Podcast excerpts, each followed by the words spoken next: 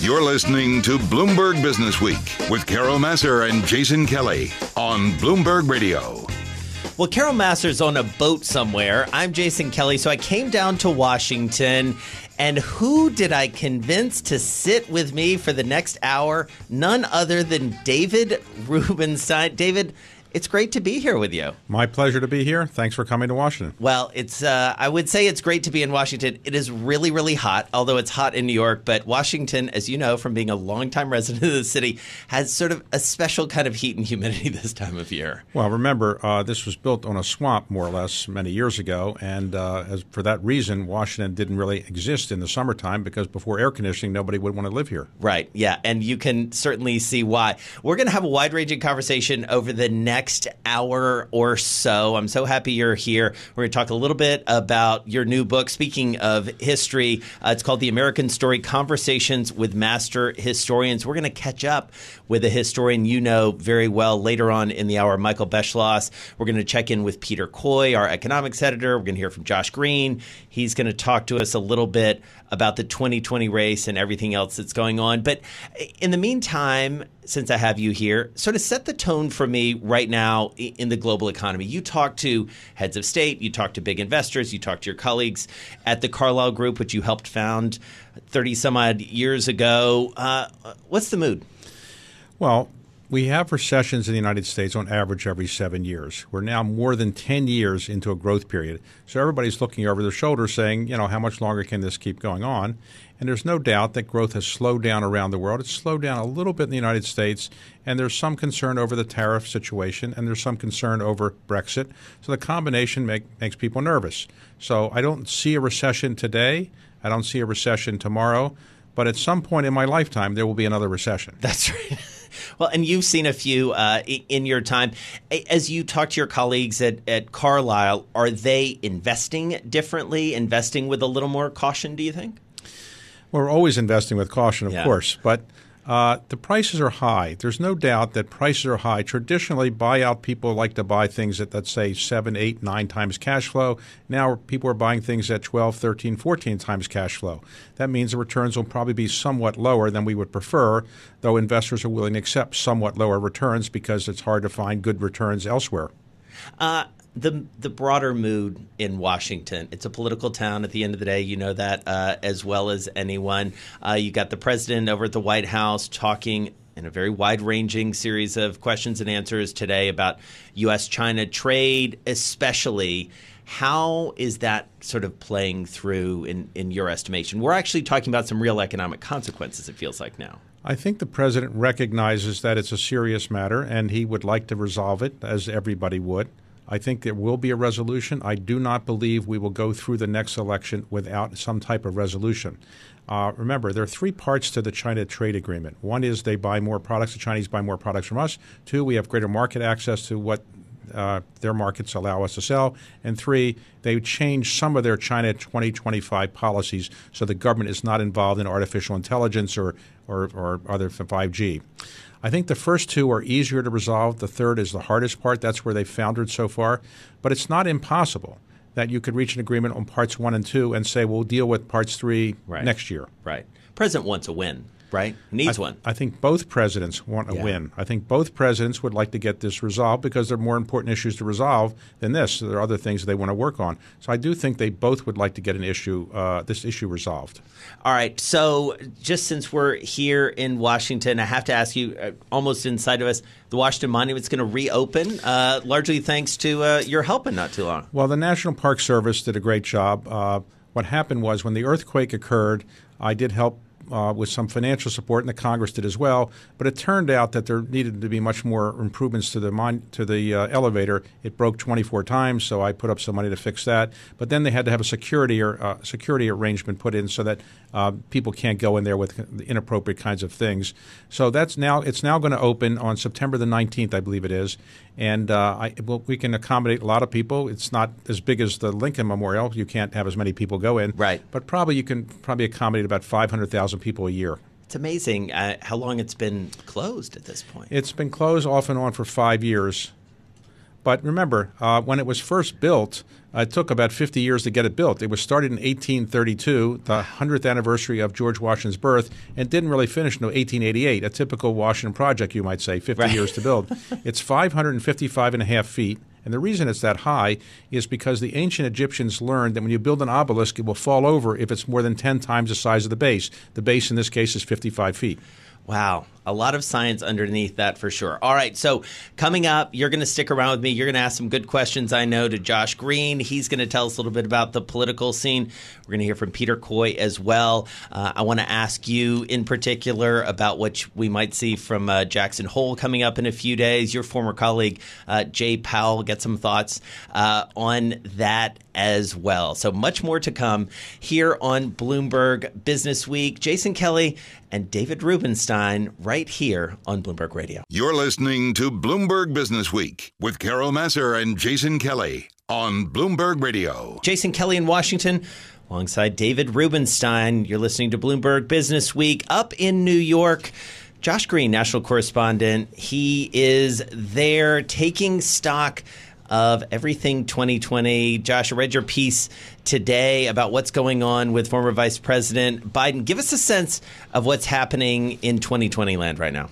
Well, the news in 2020 land today, there's a new CNN poll that came out that showed Biden with uh, really what I would describe as a commanding lead in the race. And that's a bit of a surprise because uh, although Biden has led most polls since he got into the race, he's gradually been bleeding support. He's been attacked by other candidates. This poll, however, shows that he's made a big leap forward in the last uh, six weeks or so. And so it's good news for Biden, at least in the short term, it's good news for Biden and Biden's message that electability, mm-hmm. which is what he's running on, is the thing that Democratic voters need to focus on. Yes, I have a question about that. Uh, in the debates, he's been uh, criticized for not being against some of the policies that President Obama pursued, but now don't seem as popular as they were then.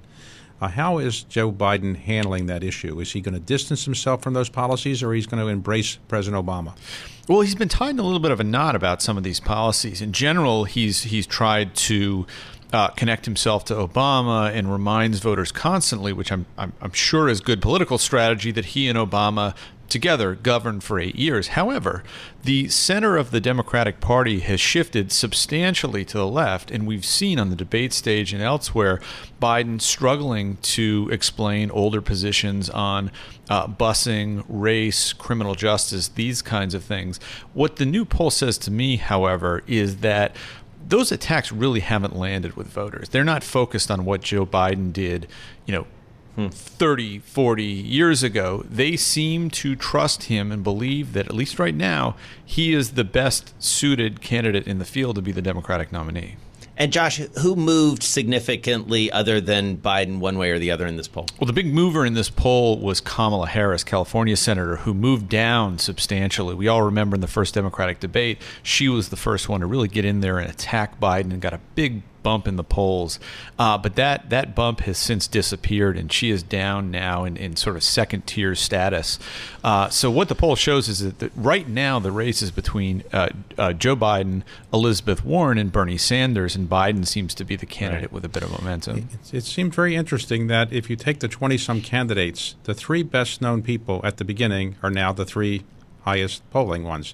So all the money spent, all the campaigning to date hasn't really elevated anybody above the top three, uh, despite what you would have thought for all the money spent and all the campaigning. Why do you think that is? You know, I, I think voters are looking for. Uh, a known quantity, uh, a candidate they recognize and have some faith in that can go toe to toe with Donald Trump. I mean, I think that 2016 was a big wake up call. Most Democrats uh, whether they were huge fans or not, thought Hillary Clinton was well qualified, elect, uh, electable, expected her to win uh, the election, and when she lost, I think that it it it instilled a kind of risk aversion in a lot of Democratic voters. You know, maybe this isn't the year that we want to take a chance on someone like Andrew Yang or some you know red state senator uh, who may have appeal but wouldn't necessarily coalesce uh, the Obama voters who who who who won two terms for for a Democrat uh, in the 2000s. Let's go with somebody who's got a clear message,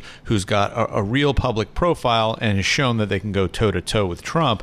And pretty much yeah. from the get go, that's been Biden, Warren, Sanders, and maybe to a slightly lesser extent, uh, Harris and Pete Buttigieg. Now, today I think is the first day that Joe Biden has his ads on in Iowa. And the ads, ads that I've seen uh, basically embrace President Obama, as I think he should, because it was a successful administration in the view of many Democrats. So, do you think that uh, President Obama will do any more to inch towards uh, endorsing or supporting or saying nice things about Biden, or he's going to wait until the primaries are over? No, I think Obama's been pretty clear that he is going to stay on the sidelines, let Democrats choose their own nominee, and not weigh in. Certainly, as soon as it becomes clear that there is a nominee or, or someone who's mathematically likely to carry it, I think at that point you'd see Obama weigh in. Uh, but he's made a real effort, uh, despite Biden's uh, consistent attempts to associate himself with Obama, not to reciprocate publicly in a way that would suggest he's got his thumb on the scale. Now, the favorite game in Washington is always who's going to be on the ticket with whoever the nominee is. So, if Joe Biden were the nominee, who do you think he'd pick? If Bernie Sanders were the nominee, who would he pick? And if uh, Elizabeth Warren were the nominee, who would she pick? All in 30 seconds. Tough Josh. questions. Well, I think, you know, usually what you want in a ticket is balance. So Biden, were he to become the nominee, could pick someone like a, a Kamala Harris, a Stacey Abrams, who would uh, pull people from the left side of the party, get uh, African Americans in particular excited about the ticket. They really weren't excited in 2016. Uh, for Warren, you might see the same kind of balance. And if it's Bernie Sanders, gosh, who knows? Maybe he goes far left and picks Warren and you get a Warren Sanders ticket. And Wall Street freaks out. But we'll have to wait and see.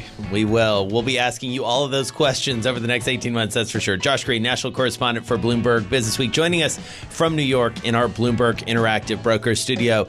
Stay with us, Jason Kelly, David Rubenstein, here in Washington. You're listening to Bloomberg Business Week. This is Bloomberg Business Week with Carol Massar and Jason Kelly on Bloomberg Radio. Back home in New York, Peter Coy, economics editor for Bloomberg Business Week. He's in our Bloomberg Interactive Brokers studio.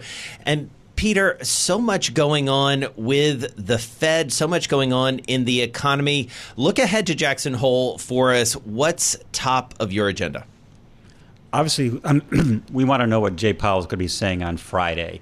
Uh, the topic is challenges in monetary policy, but what everybody wants to know is will the Fed keep cutting interest rates? They cut a quarter point in July, turning around from the increases they'd had nine quarter point increases up until then. So he described it then as sort of a mid course uh, correction. Uh, in other words, not the beginning of a long term downtrend, but he was a little bit vague about what that meant. People will want to know uh, how many more rate cuts might there be in 2019? The market is sort of penciling in at least two, maybe three. So, do you think that uh, it's really likely that Jay Powell is going to announce anything definitive? Because very often there's a build-up to what the Fed uh, chairman says at Jackson Hole, but often there's a disappointment because they talk in Fed speak and no one can really figure out what they're really saying. So, do you expect a Fed speak kind of speech or something very definitive? No, it's definitely going to be one, the, the Fed speak kind of talk. It's an academic conference, and it'll be about the big picture. And Powell, uh, you know, isn't going to like tip his hand too much. But I guess the point is that people read the tea leaves. They're all Kremlinologists now, and they're looking for the tiniest little indication uh, of of what policy might mean. There are also going to be a lot of uh, lot of action on the sidelines between the speeches, where the reporters who are covering the event, including Bloomberg's own, will be uh, trying to ferret out any information they can because you know the Fed is the most important central bank in the world. The interest rates that are set in Washington affect interest rates all over the world. Well, and you're gonna. We're also going to hear from another of your former colleagues, David Randal Quarles, uh, yes. out there uh, as well as someone, David, who you know worked in the White House, worked on uh, economic policy, domestic economic policy. Uh, what do you make of the of the current sort of milieu around the Fed versus the administration? Well, there's no doubt that the Fed has got an enormous amount of attention uh, recently, and both Randy Quarles and Jay Powell did work at Carlyle for a number of years. They're both very talented uh, individuals. I think that my own observation is that typically you don't see a lot of definitive answers coming out of uh, out of Jackson Hole because I think the Fed chair likes to make it clear that he's not the only decision maker. It's the FOMC which makes interest rate Right. decisions, and I think he doesn't like to get too far out in front of them. So they like to make decisions to collaboratively, and then the Fed chair or somebody will appropriate will announce it and explain them. But I think it's a good time. Everybody has fun out in Jackson Hole. It's they like to ride horses. They the weather's great. Uh, Jim Wolfensohn often hosts people there at his home there, so it's a great time. But I don't think you're going to see anything that's that definitive. And so, Peter, uh, what's your latest read on what we're hearing from the president as recently as today? He wants a 100 basis point uh, cut. How is that playing through the markets? How is that playing with all the economists you're talking to? you know, we're not seeing a lot of reaction in the market, and a couple of reasons for that. One is that he's been on this theme for quite a while now, so it's not really new. The fact that he's being specific about saying he wanting at least a full percentage point is a bit fresh. But um, Jay Powell, uh, as uh, uh, David Rubenstein just mentioned, is you know a kind of guy who's not easily pushed around, and he's made it quite clear that. Uh, he doesn't base interest rates on political decision making criteria. He's going to do on what's right for the economy. So, what would change the outlook for interest rates would be more a change in the real economy rather than a change in the verbiage from the White House. I think that the, the Fed chair has previously indicated that he's got flexibility in going to lower interest rates again. Presumably, the FOMC is supportive of that. I, I think sometimes when uh, there is political pressure on them, it makes it more difficult in some ways to look like you're not responding to political pressure. So, whether that is the case or not, I would not be surprised if there was an interest rate cut uh, before the end of the year. And I think the market is assuming at least a 50 basis point interest rate cut. Right, yes. Uh, the, the market's pricing in somewhere between 50 and 75 basis points by the end of 2019. What's the economic story we're not paying attention to, Peter Coy? Ooh, gee, I'm not paying attention to it. you got me on that one. All right. I, I'll, I will say something though. Is I'm writing a sort of a positive story for this issue of the magazine. Yeah. And saying that uh, Trump himself seems to be quite, quite concerned about a recession uh, coming on his watch that would spoil his reelection campaign. And that is why he's pushing the Fed so hard. That's also why he's talking about possible payroll tax cut, why he seems to be l- looking to make some kind of deal with China, you know, backing off on part of the tariffs that were supposed to take effect in September. I think, in spite of what he says about being confident in the future of the economy, in reality, I think he is concerned. Right. All right. Peter Coy, we're going to leave it there. Economics editor for Bloomberg Business Week. Looking forward to reading that story in the upcoming edition. And just ahead, we're going to catch up with an old friend of David Rubenstein's, Michael Beschloss, author, historian. He's going to join us.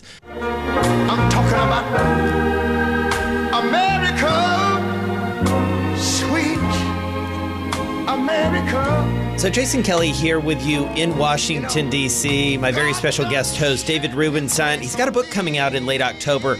It's called The American Story Conversations with Master Historians. And one of the folks he lined up to uh, give it some praise, to blurb it, as they say in the business, is Michael Beschloss, author, historian, author himself of nine books on presidential history, including most recently Presidential Courage and The Conquerors.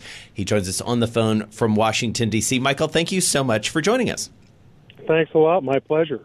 All right, so I'll ask the question so he doesn't have to. Uh, what'd you make of this book?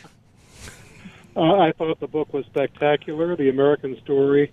And, you know, we historians think of David Rubenstein as someone who was a, a born historian. He was sort of sidetracked to the law and venture capital for a few decades, and now we've got him back, and this book really shows it.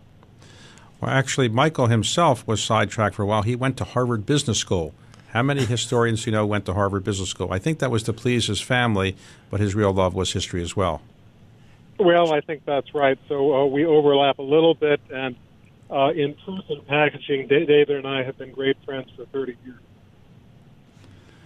So, Michael, um, I appreciate your kind words about the book, and I have interviewed Michael Well, as- many as times. Sam, and- Sam Rayburn would say that kind words have the added advantage of being true. But uh, Michael has a new book himself, uh, which I've interviewed uh, him on, The Presidents of War. And you might describe, Michael, what that book is about.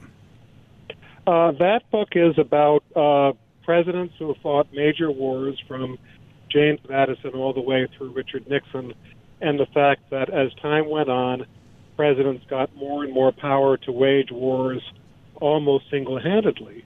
And so the result is that presidents nowadays are a lot more powerful than they were at the beginning, and maybe more so than the, the uh, people who wrote the Constitution ori- originally intended. And the last time we actually had a declaration of war was when? uh, was 1942, uh, when there was a declaration of war by Congress against a couple of countries in Central Europe, not long after Pearl Harbor. And ever since then, as David knows, uh, there has never been a declaration of war, although there have been one or two wars since then, I think. Right. And so, Michael, I know that this is the sort of question that you as a historian get a lot. Um, how do you uh, sort of keep track of things that are moving so fast in the present and apply what you know as a historian to try and make sense of it in real time? Or, or do you just sort of throw up your hands and say, I'm going to need a little bit of time to digest it? It's a really good question. You know, sometimes you can see things that are happening in real time and they would remind me or remind one of the other great historians in, or I should say, one of the great historians in David's book, like David McCullough or Ron Chernow or Jon Meacham or Doris Kearns Goodwin or Taylor Branch or Robert Caro or others. And we've all talked about this. And sometimes we'll watch, for instance, President Trump or President Obama do something that reminds us of something in history.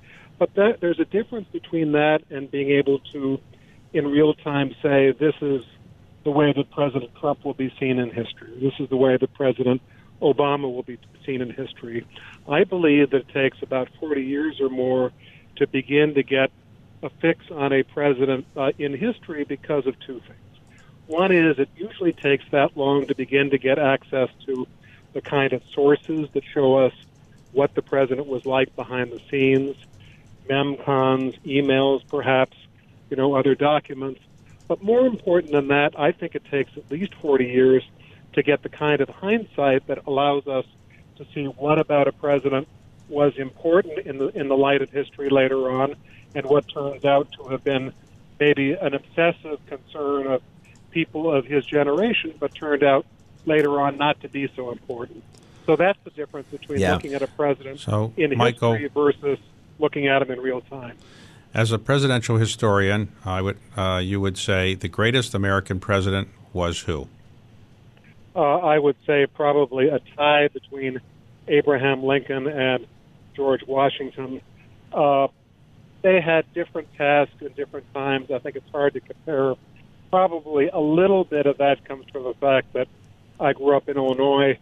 Uh, David went to school at the University of Chicago uh, for law, so maybe you're a little bit affected by that time you spent in Illinois, David.